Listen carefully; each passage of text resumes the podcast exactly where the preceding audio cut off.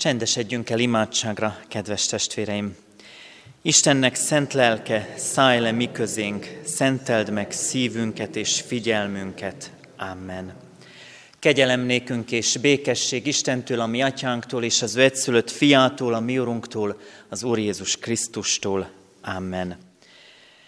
19. Zsoltárunkat keressük ki, kedves testvéreim, annak az első versét énekeljük fennállva, majd helyünket elfoglalva magasztaljuk tovább Istenünket a Zsoltár további verseivel. Hosszan fogjuk énekelni a Zsoltárt.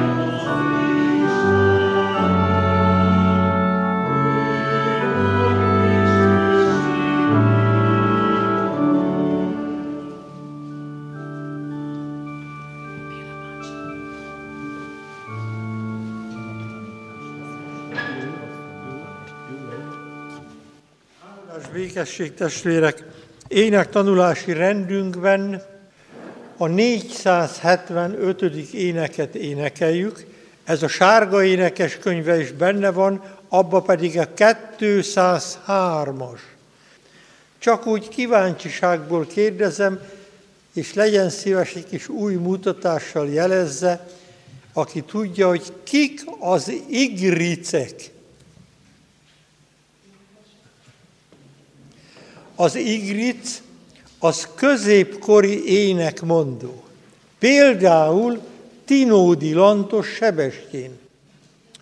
Tinódi Lantos Sebestyén és egyáltalán az igricek várról várra járnak, pontos és fontos híreket visznek a törökről, az ellenségről, és eközben ezt nem muszáj kikeresni, mert csak az idő megy vele, de mondom, a 161. ének is mind dallamában, mind szövegében az egyik legszebb, gyönyörű énekünk, Tinódi Lantos Sebestyén éneke, Sies keresztjén lelki jót hallani. Most azonban a 475-nél tartunk. Elbúsult a lelkem az ima héten, mert nem hallottam, hogy énekeltük volna ezt a gyönyörű éneket, azt mondom, akkor elővesszük. Nem ismeretlen ének. Fontos, hogy tehát tessenek megszámolni, soronként 11 szótag van, ráadásul a kilencedik, tizedik már duplája az első nyolcnak, majd a tizedik után a tizenegyedik már is duplája, tehát egyszerűen lendületesen kell énekelni, mert nem lesz levegőnk végig énekelni. Most nem az én rossz tüdőmre gondolok, hanem egyáltalán. Imádkozzatok és buzgunk kérjetek. Bűnös voltunk, kért Uram, ó neves meg, tiszta szívet és szent lelket adj nékünk. Hallgass meg, fiat nevébe, kérünk. Köszönöm. Tehát ez egy gyönyörű régi dallam. Tinódi nagyon régen élt, azt mondják a hozzáértők, hogy 1546 körül keletkezett ez az éneke. Ez a dallam, a szöveg. A legidősebb Viktor János által írott három verszakos gyönyörű szöveg, amikor az Jézus tanít bennünket az imádkozásról, és mondja, hogy aki kér, az kap, aki keres, az talál, és a zörgetőnek megnyitatik. Gyönyörű szöveg. És akkor azt kérem, hogy uniszónó a dallam, tehát nem akkordos kísérettel énekeljük a három verszakot végig. Da. Imádkozzatok és bozgom kérjetek, bűnös voltunk, kért Uram, neves tiszta szívet és szent lelket adj nékünk. Hallgass meg, fiad nevébe, a kérünk. Keressetek buzgón és megtaláltok. Téged keresünk, Uram, hogy bűnsátok. Erőt ne vegyem mi rajtunk, légy. Igaz igazságunk, életünk. Zörgessetek buzgón Isten ajtaján.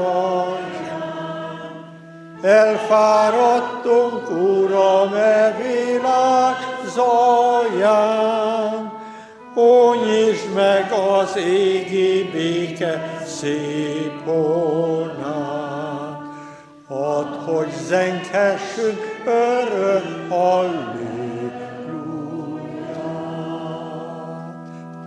Köszönöm szépen, ismétlés.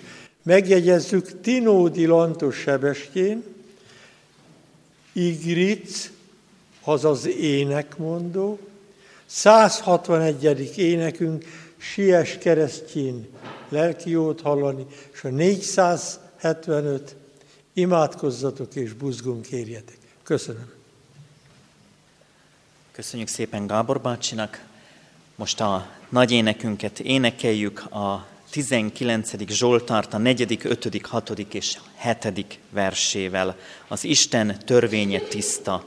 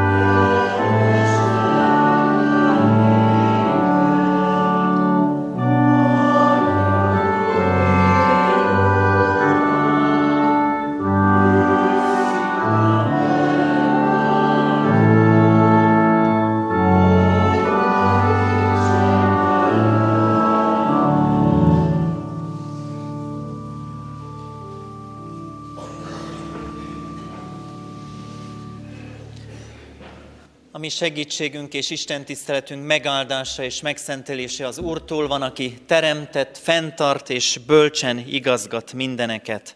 Amen. Hallgassuk meg, kedves testvérem, Istennek írott igéjét. A Bibliaolvasó kalauzunk mai ószövetségi szakaszát olvasom Ézsaiás próféta könyvéből a 45. fejezet néhány versét.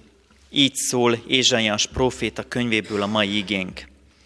Ezt mondta az Úr fölkentjének, Círusnak, akinek megfogtam a jobb kezét. Népeket terítek le előtte, és királyok övét oldom meg, kitárulnak előtte az ajtók, nem maradnak zárva a kapuk. Én megyek előtted, a rögös utat elegyengetem, az érc ajtókat betöröm, és a vas zárakat leverem. Neked adom a sötétség kincseit, az elrejtett drágaságokat, hogy megtudd, én vagyok az Úr, aki téged néven szólított, Izrael Istene. Szolgámért, Jákóbért, választottamért, Izraelért szólítottalak neveden. Híres nevet adtam neked, noha nem ismertél.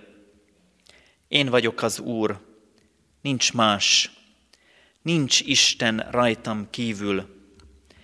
Én öveztelek föl, noha nem ismertél.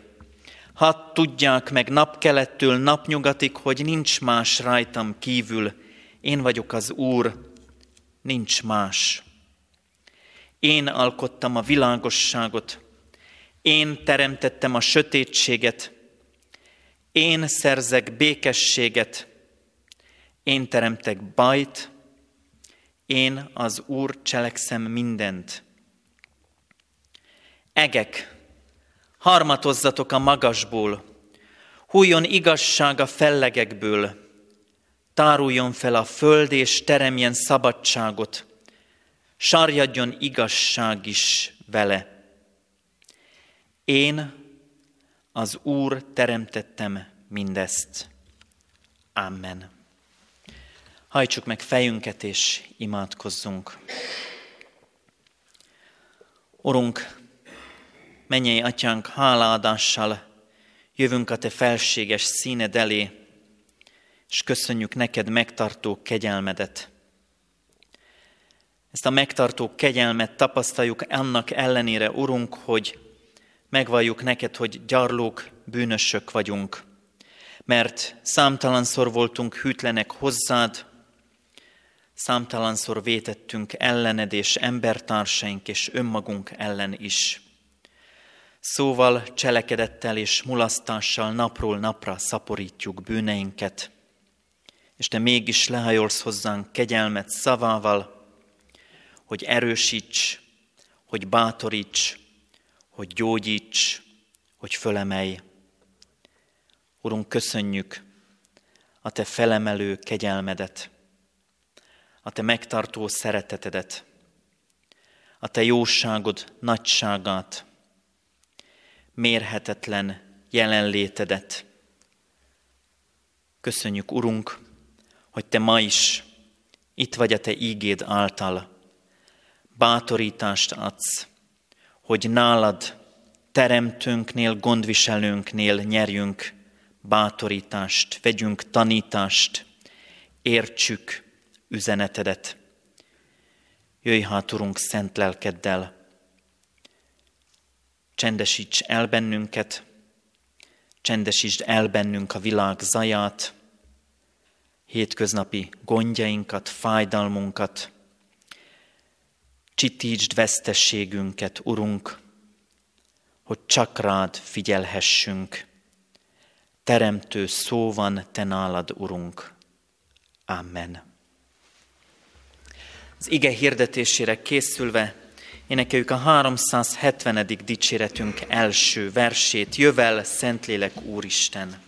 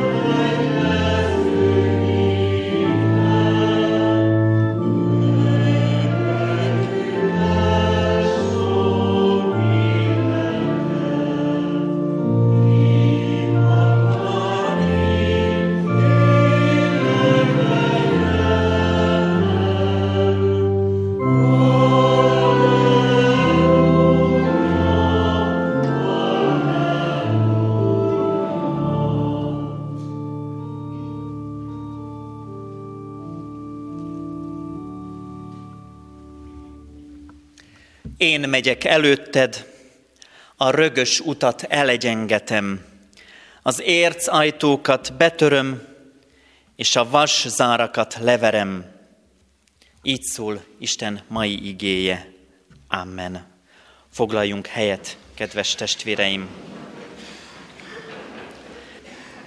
Kedves testvéreim, Isten hatalmáról, gondviselő szeretetéről szeretnék ma előttetek bizonyságot tenni, ennek az igének az alapján. Én megyek előtted, a rögös utat elegyengetem, az érc ajtókat betöröm. Amikor Isten teremtő hatalmáról és gondviseléséről beszélünk, akkor először is hagy hívjalak benneteket egy kicsit a hittanóráimra. 12-ben szoktunk alapvetően erről beszélgetni, hogy mi is a gondviselés, és az hogy is néz ki. Amikor Isten gondviseléséről beszélünk, akkor három típusát láthatjuk a Szentírásból, és élhetjük meg mi magunk is. Isten gondviselő szeretete első körben rendes gondviselés, így nevezzük ezt. Az azt jelenti, hogy igazából teljesen hétköznapi. Amikor majd innen elindulunk hazafelé, akkor vár a terített asztal, vagy megterítjük az asztalt, és lesz mit az asztalra tenni. Gyermekünket megölelhetjük, megfoghatjuk a kezét, és szeretettel viselhetjük a gondját. Testvérként, szülőként ugyanígy hétköznapi módon szinte észrevétlenül van jelen az isteni gondviselés így az életünkben. Ez a rendes gondviselés. Mondhatnék még számos példát, de minden, amit hétköznapi és természetes módon élünk meg, hogy süt a nap, hogy levegőt veszel, hogy dobog a szíved, hogy az élet a megszokott rendjében zajlik, ez a rendes gondviselése az Úristennek. Nincs ebben semmi különleges, nincs ebben semmi feltűnő. Ez olyan hétköznapi, hogy szinte azt gondoljuk, hogy ez nekünk már jár. Ez az Istennek a dolga, hogy ez így történjen. Kötelessége, hogy biztosítsa nekünk mindezt. Sokszor így gondolunk ezekre a hétköznapi dolgainkra. Akkor tűnik föl, hogy valami nincs rendben, ha ebből valami hiányzik. És akkor van, hogy számon kérjük az Úristent, hogy hol van az ő gondviselő szeretetével. Ha oda gondolunk az éhezőkre, ha oda gondolunk a betegekre, ha oda gondolunk a gyászolókra, akkor fogalmazódhat meg bennünk a kérdés, hogy ez a rendes gondviselés, ez döccent. Itt valami nem úgy működik, ahogyan azt mi szeretnénk, mert az Úristen ebben a rendes gondviselésében valami mást tervezett, valami mást gondolt. Van, hogy nehéz levegőt vennünk, mert szúr, mert fáj. Van, hogy nehéz elindulnunk, mert hasogat. Van, hogy nehéz nyelnünk, mert szinte alig lehet a torkunkon lepréselni bármit is, mert folytogat a fájdalom, a betegség vagy a kín. Ilyenkor tűnik föl, hogy milyen is az, amikor az Isten rendes gondviselésében részesülünk. Megszoktuk. Megszoktuk, hogy működik magától, hogy szinte észrevétlenül ott van, jelen van az életünkben. Nem is számolunk igazából vele. Akkor vesszük észre a hiányát, ha ezek a hétköznapi dolgok nem a maguk természetes rendje szerint történnek. Ez tehát az Isten rendes, természetes gondviselése. És van a másik, meg majd jön a harmadik, a rendkívüli amikről úgy beszélünk, hogy Isten beavatkozik, konkrét módon jelen van és megtapasztalható az ő gyógyító hatalma, az ő ereje. Ezt úgy nevezi a Szentírás, hogy csodák. Csodák tanúi lehetnek azok, akik ott vannak Jézus mellett, és azt tapasztalják, hogy az, akiről ők lemondtak, az föl kell és elindul. Csodák megtapasztalója az, aki önmaga is lemondott az életéről, és ott van tehetetlenül a bet, bet, betesdai tópartján, és Jézus odajön, megszólítja, és lám, valami csoda történik. Nem a víz ereje gyógyít, hanem Jézus hatalma indít útra. Csodák megtapasztalói azok, akik úgy gondolják, hogy oda viszik Jézus elé beteg barátjukat, minden akadályt leküzdenek, csak hogy a közelébe vihessék. És lám, a beteget miután Jézushoz juttatják, önmaga saját lábán kell föl, és viszi ki a maga ágyát, és megy haza. Csoda, amikor a kirekesztett, vérfolyásos 12 éve, vagy 32 éve, vagy ki tudja hány évtizede beteg, Jézus érintéséből úgy indul el, hogy ez az érintés ő rajta változást hoz, egészségessé lesz. Vannak ilyen rendkívüli csodák. Azt mondja az igénk, én megyek előtted, a rögös utat elegyengetem. Van, amikor ez természetes, észre se vesszük, hogy milyen könnyedén megyünk az úton, milyen könnyedén haladunk, mert nem tapasztaljuk a rögöket, mert olyan természetes, hogy nincsenek. És van, amikor ezek a rögök egyértelműen az Isten hatalmának, beavatkozásának, csodájának a következménye. Kedves testvéreim, egy hete vasárnap kereszteltem a 11-es Isten tiszteleten, azt is csodának éltem meg, és ma is gyakorlatilag azt mondhatom, hogy még mindig ennek a csodának a hatása alatt vagyunk, mert a múlt szombaton volt egy nagyon súlyos autóbalesetünk, és nem tudom, hogy ti mennyire vagytok tisztában vele vannak talán itt, akik etéren tájékozottabbak, mint én magam, de az orvostudomány nagy hangsúlyt fejez, helyez az agykutatásra. És miért hozom ezt ide, hogy az agykutatásnak milyen jelentősége van? Engem ez érdekel, és szoktam ilyen könyveket olvasni, és van egy olyan könyv, ami arról számol be, hogy a kutatók figyelik a gyermek életében az agynak a működését. Az a könyvcím, hogy Bölcsek a bölcsőben. És ez a könyv arról szól, hogy mindenféle megfigyelések alapján mit találtak a kutatók, és azt találták, hogy van egy periódus, egy időszak a gyermeknek, és ezt minden édesanyja el tudja mondani, hogy ha kilépek, akkor a gyerek üvölt. Sír és zokog, mert azt éli meg, azt tapasztalja meg, hogy a gyerek, amint eltűnt a az édesanyja a látószögéből, akkor eltűnt, megszűnt létezni. És van az a pont, amikor az agy fejlődésében elérkezünk oda, hogy a gyermek már tudja, hogy ha az édesanyja kilép az ajtón, akkor ott a fal mögött nem szűnik meg, hanem továbbra is ott van, csak nem látjuk.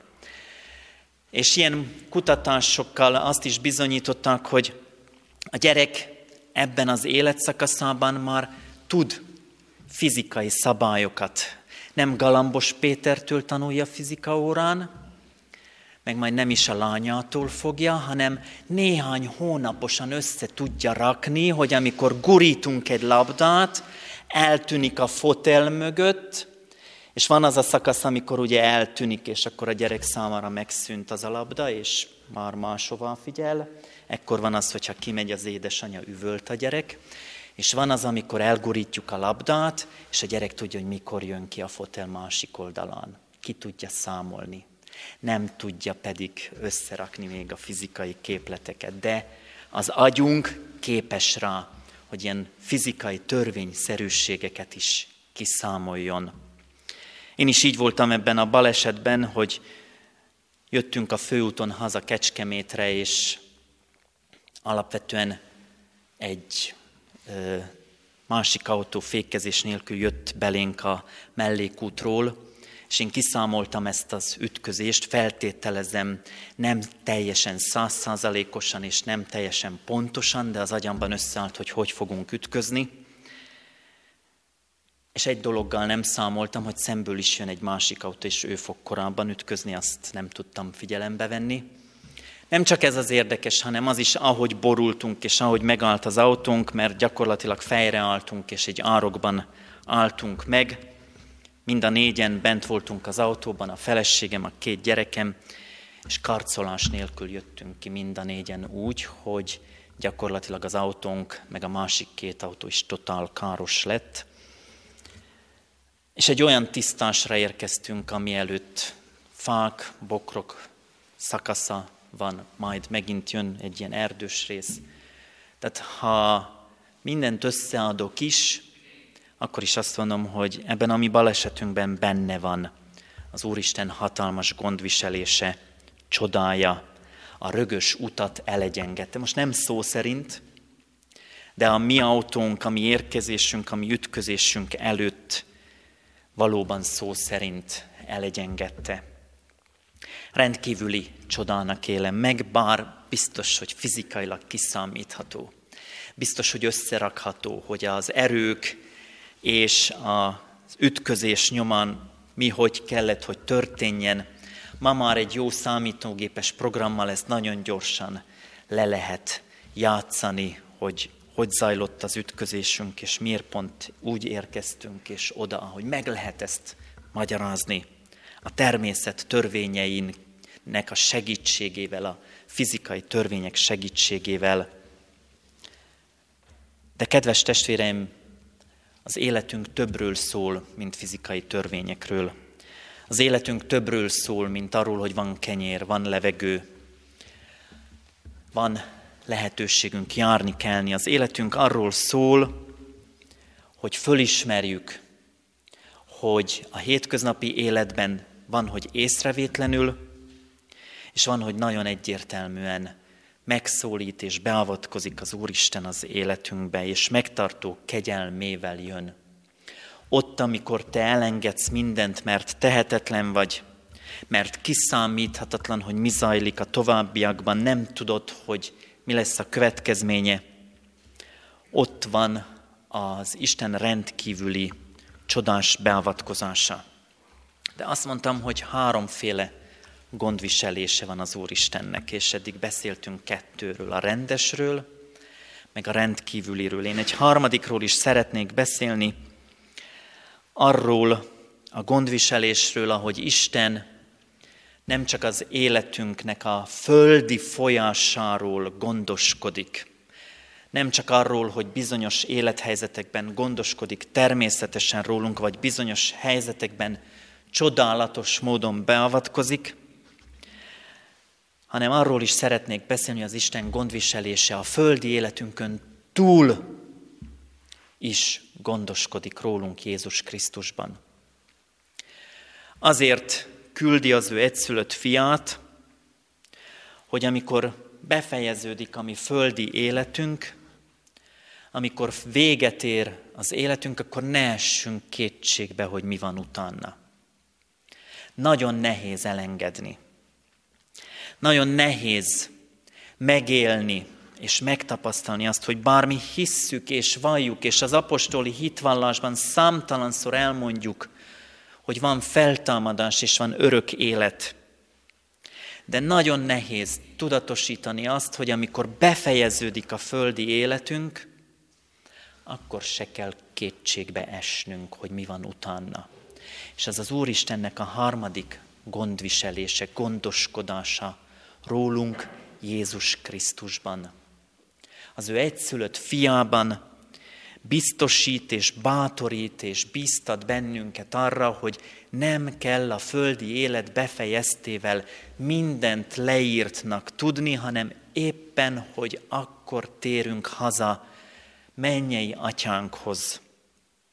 Persze szeretünk mi hazamenni, múlt szombaton is, amikor mi hazamentünk a baleset után, és mind a négyen otthon moshattunk fogat, meg otthon végezhettük tovább azt, ami olyan természetesen normális, akkor tűnik föl, hogy azért ez nem mindig egyértelmű, és nem mindig normális, hogy ez így zajlik. Szeretünk hazatérni. Szeretjük a megszokott rendjét az életünknek. De ezen a megszokott renden túl van valami csodálatos, valami nagyobb, valami leírhatatlan, valami elbeszélhetetlen és kimondhatatlan, amiről nem is tudjuk igazából emberi szavak között, hogy mondhatjuk el, csak a Szentírás folyamatos bizonyságtétele szól arról, és ez az Ézsaiási profécia is arról szól, hogy az Úristen valami nagyobbat készít nekünk, aminek nem vagyunk képesek itt a földi létben, a korlátoltságunknál fogva a befogadására.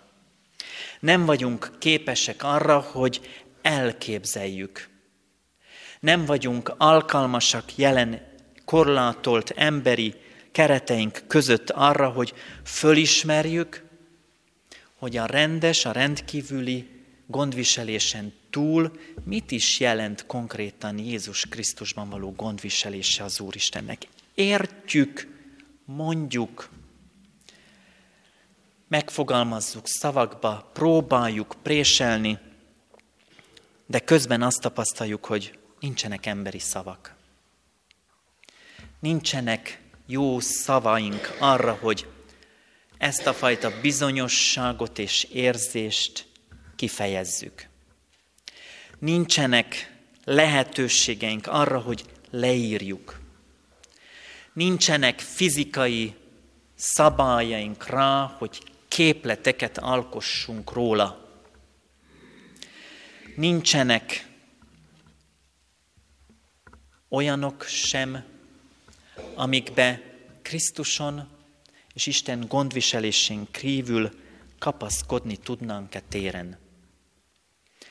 Bizonyosságunk van, ígéretünk van, és vannak kétségeink is. Ezt is valljuk be. Mert ezt a rendet ismerjük, amiben élünk. De ez is az Isten teremtett rendje számunkra. És ez is alapvetően jól működik. Inkább sokszor működik jól, mint nem jól, furcsa módon. Inkább többször van az, hogy alapvetően azt érzékeljük, hogy minden rendben van, mint fordítva. Mégis sokszor arra figyelünk, amikor ez nem a rendeltetés módján működik. Arra helyezzük a hangsúlyt. Valahogy hamarabb érzékenyek leszünk rá, mert szeretjük a rendet. Szeretjük a földi életünk otthonos rendjét. És én azt gondolom, kedves testvéreim, hogy az Úristen, amikor hazahív bennünket, akkor igazából abban a rendbe hív, ahol aztán már nincs rendetlenség. Ahol aztán már nincs olyan, hogy az Úristennek rendkívüli módon kell beavatkoznia, mert nincs rá szükség.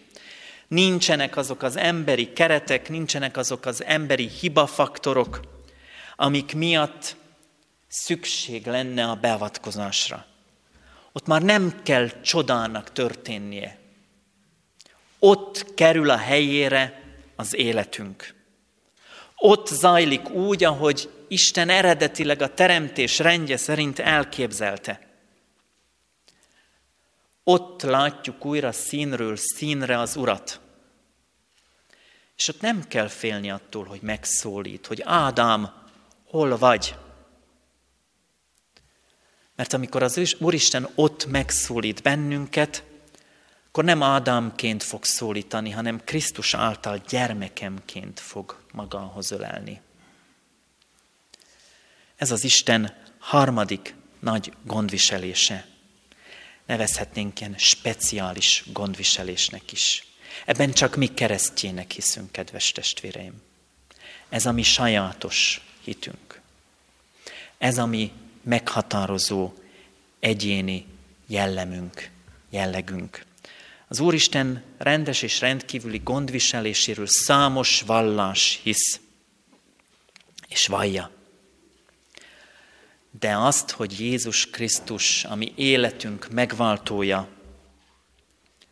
ő a mi életünk megtartója, és nem csak itt a földi életben, hanem elsődlegesen az örökké valóságra tekintettel gondoskodik rólunk az Úristen, ez az, ami bennünket keresztjénekké tesz. Ettől vagyunk mi Krisztus követők. Így áldjuk az Istenünk gondviselését, szeretetét és kegyelmét, és így boruljunk le Jézus Krisztus lábához, napról napra, hálát adva azért, hogy ő nem csak a földi létben, hanem azon túl is otthont, helyet biztosít nekünk. Haza vár és haza hív. Amen. Válaszoljunk az igére a 24. Zsoltárunk éneklésével. A 24. Zsoltárunkat énekeljük mind az öt versével.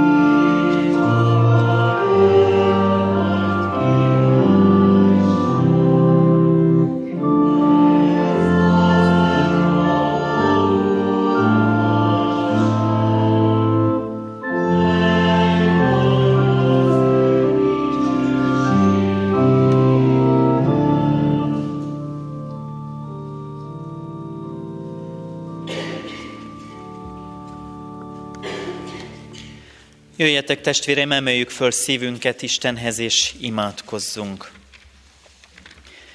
Istenünk, mennyei atyánk, a te nagy kegyelmed és dicsőséged enged, hogy beragyogja az életünket. Addurunk, hogy a te mennyei dicsőséged már most a földi életünkben is ránk ragyogjon, megtapasztaljuk a te jóságodat napról napra, megtapasztaljuk a Te kegyelmedet újra és újra, emberi csodák által, amikor Te úgy avatkozol be az mi életünkbe, hogy nem értjük annak rendjét, vagy ha meg is tudjuk magyarázni, akkor is tudjuk, Urunk, hogy Te ott vagy. Köszönjük Istenünk, hogy a Te gondoskodó szereteted napról napra megerősít bennünket, Addurunk, hogy fölismerjük a Te gondoskodásodat. Hétköznapi apró dolgainkban is meglássuk nagyságodat, és tudjunk magasztalni azokért az apró eseményekért is, dolgokért is, amik olyan természetesnek tűnnek, mert most még képesek vagyunk rá, mert, mert most még alkalmasak vagyunk, mert most még alkalmas az idő is. Segíts bennünket, Istenünk, hogy ez az idő, amit a rendelkezésünkre bocsátasz a földi életünkben, ezt jól használjuk, neked tetsző módon, gondviselésedben újra és újra megmartózva, de kegyelmedet megélve és megtapasztalva jöjjünk hozzád, egyedüli megváltunkhoz, Jézus Krisztushoz, mert rajtad kívül nincs más, Urunk. Csak Te vagy az, aki gondoskodsz rólunk, nem csak a földi létben, hanem az örökké valóság tekintetében is. Segíts Istenünk, hogy életünket ennek az örökké valóságnak a fényében lássuk – Segíts, Urunk, hogy lássuk és ismerjük föl, hogy ezért van szükségünk a Te megváltásodra és kegyelmedre. Nem azért, mert hogy együnk és igyunk, és boldogok legyünk, és egészségesek, mert mindez mulandó, mindez átmeneti, mindez a földi léthez tartozó szükséglet, de nekünk nagyobb dologra van szükségünk, Urunk, ennél.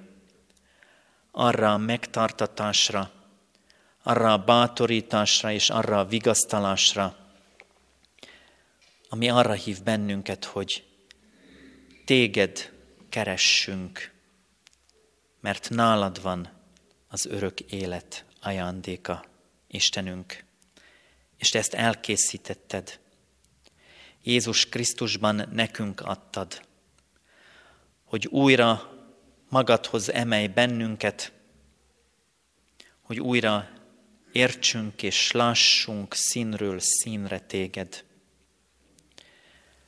Kérünk Istenünk, őrizd meg az életünket, ne csak a földi hétköznapjainkban, hanem tartsd meg az életünket az örökké valóságnak, hogy téged dicsérjünk és magasztaljunk a mennyek otthonában.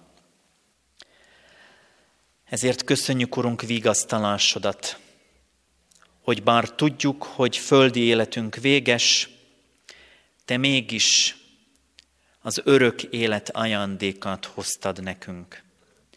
Köszönjük a bátorítást, a biztatást, Köszönjük annak vágyát, hogy itt maradjunk, de köszönjük annak lehetőségét, Urunk, hogy amikor elmegyünk ebből a földi porsátorból, akkor Te hozzád térünk.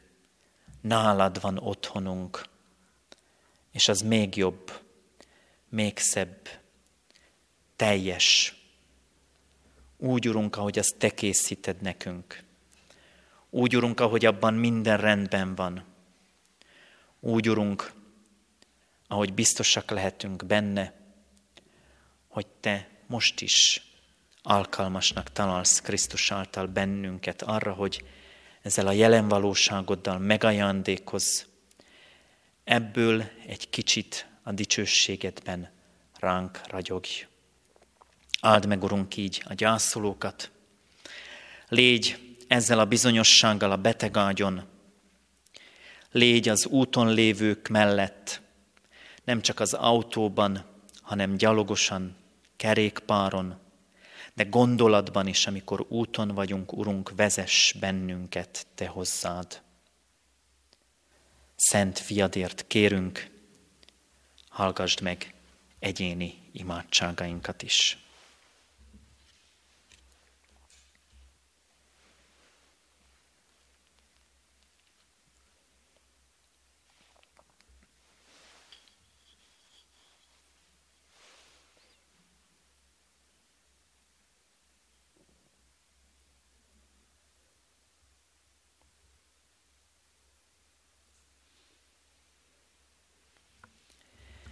Jézus Krisztus által, mi atyánk, aki a mennyekben vagy, szenteltessék meg a te neved.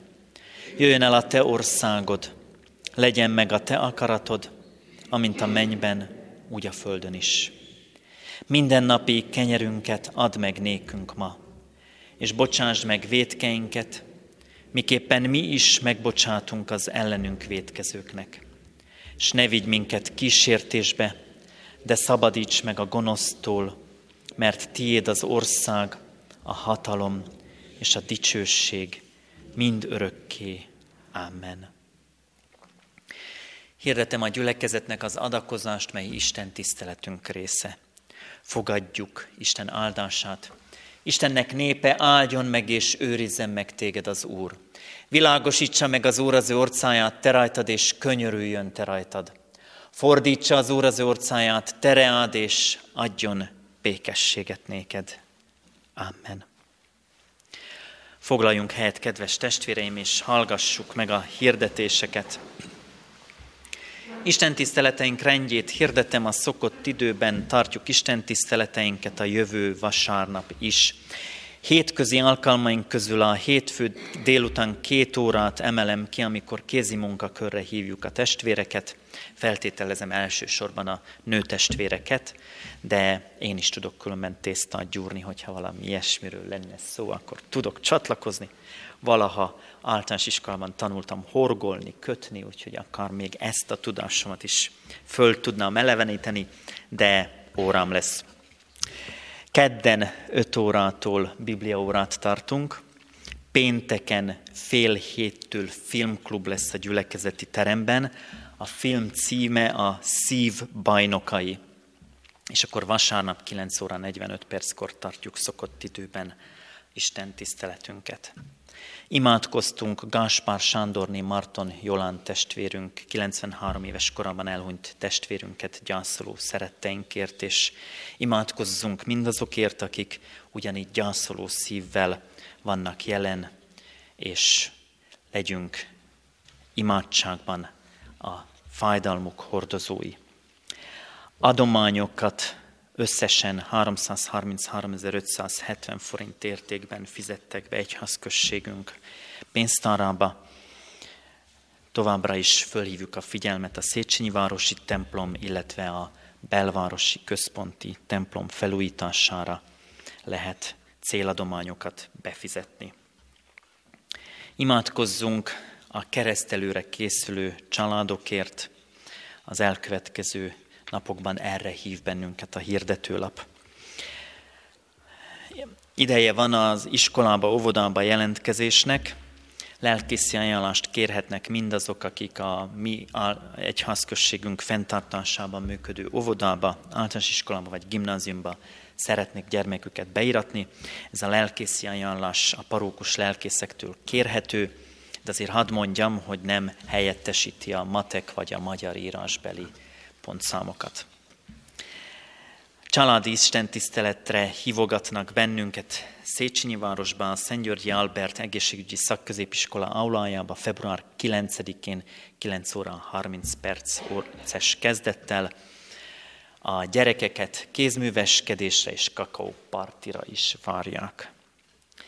Vasárnap délután 5-től van ifjúsági istentiszteletünk kert névvel.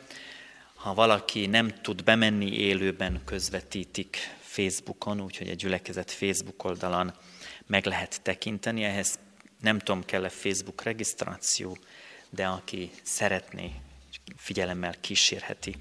Nyári programjainkat már most tervezhetjük úgy, hogy július 27-e és augusztus 1 között van a több generációs gyülekezeti tábor felső tárkányban. A házasság hete az mindig a Valentin vagy Bálint naphoz kapcsolódik. Ezen a héten az ökumenikus családterápiás műhely, amit úgy hívnak, hogy lelkesít ő, előadásokat rendez, szintén a Szentgyörgyi Albert szakközépiskola aulájában. Február 12-én 17 órai kezdettel, 14-én 17 órától és 15-én 17 órától, sőt, február 14-től 15-én 5-től 5-ig, tehát délután 5-től másnap délután 5-ig, 24 órás imanapot tartanak a gyülekezeti központban. Házasságok megáldására az új kollégium dísztermében február 16-án 17 órakor az esti istentisztelet keretében kerül sor. Ugyanezen a héten Valentin napra lehet randira hívni a lányokat, feleségeket, férjeket és fiúkat, méghozzá a Messzi István sportcsarnokba, ahol az Ez az a nap rócsó lesz. A jegyek ezer forintért megvásárolhatóak a református pontban. Többek között fellép Mike Sámuel, Pintér Béla, Csiszér László, Prazsák László. A Református Fiatalok Szövetsége téli talit hirdet február 21-től 23-áig. ifjúsági lelkészünk Weiner Zoltán ennek lelkes szervezője, egyik lelkes szervezője a Refiszen belül. Tini klubunk is van február 4-től minden hétfőn délután 4 órától, a Széchenyi sétány 11-es szám alatt. Barta András várja ott, presbiter testvérünk Barta András várja ott a tiniket. Szülők szombatja kéknevelés Kecskeméten, február 8-án a baptista gyülekezetben, és akkor ennyi csak az elkövetkező két hét programja, program lehetősége. Emellett hirdetem, hogy adunk kétszer egy százalékáról rendelkezhetünk és rendelkezzünk is, úgyhogy az egyik egy százalékát egyházunknak ajánljuk föl a 66-os technikai számot megjelölve. A másik egy százalékkal meg lehet célozni a Kecskeméti Református Kollégiumi Alapítványt, de ha valaki nem ezt az alapítványt célozza meg, és olyan alapítványt keressen, ami vagy egyházi kötődésű, vagy egyértelműen az Isten dicsőségét hirdeti, és az emberiség javát szolgálja. Szociális gondozót és ápolót, illetve konyhai kisegítő munkás, munkatársat keressünk a Sionházba és a Konviktusba és még mindig kapható bibliaolvasó kalauz a református pontban. Most Isten tisztelet zárása után teára, kávéra hívjuk a gyülekezeti tagokat a gyülekezeti terembe. A hirdetések szinte hosszabbak, mint az ige hirdetés. Elérkeztünk a záróénekhez. 196. dicséretünket keressük ki. 196. dicséret így kezdődik. Mondjatok a dicséretet keresztjének az Úristennek. Énekeljük mind a hét versével.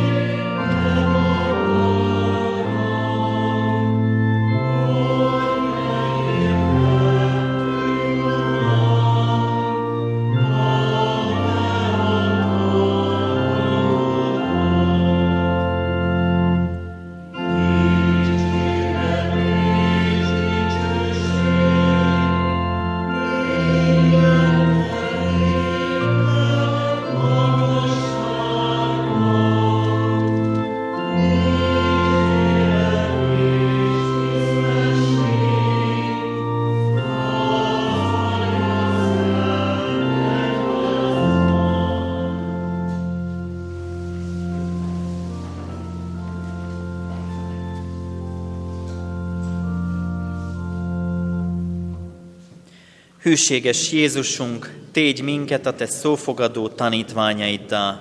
Amen. Áldás békesség áldott vasárnapot.